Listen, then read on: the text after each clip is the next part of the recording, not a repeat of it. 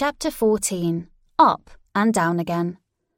Aria stared straight up at the ginormous tree and started to shake from the terror of it. Even climbing a small tree would scare her, but this was too much. No, she could never do this. She had to. This little hummingbird needed her. So she placed her hands upon the trunk and began climbing. Every movement up the tree was more terrifying than the last. This way, this way, the little hummingbird chirped as he spun up the tree. Just then, her foot slipped. She grabbed onto a branch for dear life.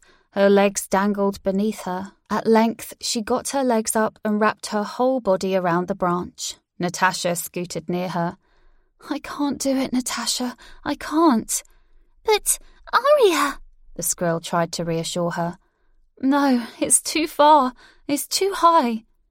Natasha set her little lips to a line and then spoke calmly to her. Okay, just wait then. I'll take care of it. Natasha scooted off. Aria wanted to make her way down, but she couldn't move. Her arms were frozen around the branch. Just looking at the ground made her feel dizzy. After quite some time of waiting in that terrifying place, Natasha returned on the wings of a massive eagle. Let him carry you, Aria, Natasha said, and the eagle brought her to the ground. Aria knelt on the ground for some time to catch her breath. Eventually, her breathing became steady again. When at last she calmed herself, she saw another bird bring the sick hummingbird to her.